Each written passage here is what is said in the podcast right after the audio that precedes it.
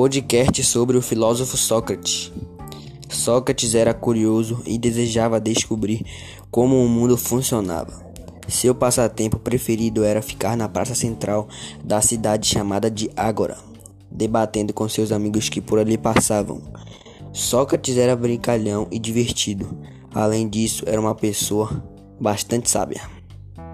Seu lema era: preciso estar de acordo comigo mesmo e nunca fazer o contrário do que minha consciência diz.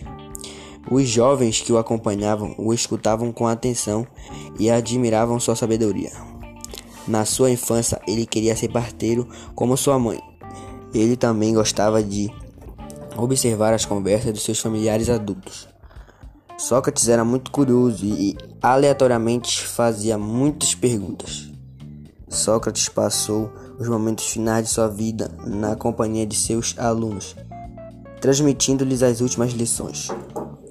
Para quem não sabe, Sócrates foi julgado pelo governo espartano e recebeu sentença de morte.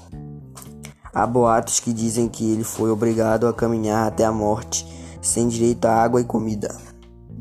Sócrates tinha muitas frases famosas, porém a mais delas a seguinte: só sei que nada sei.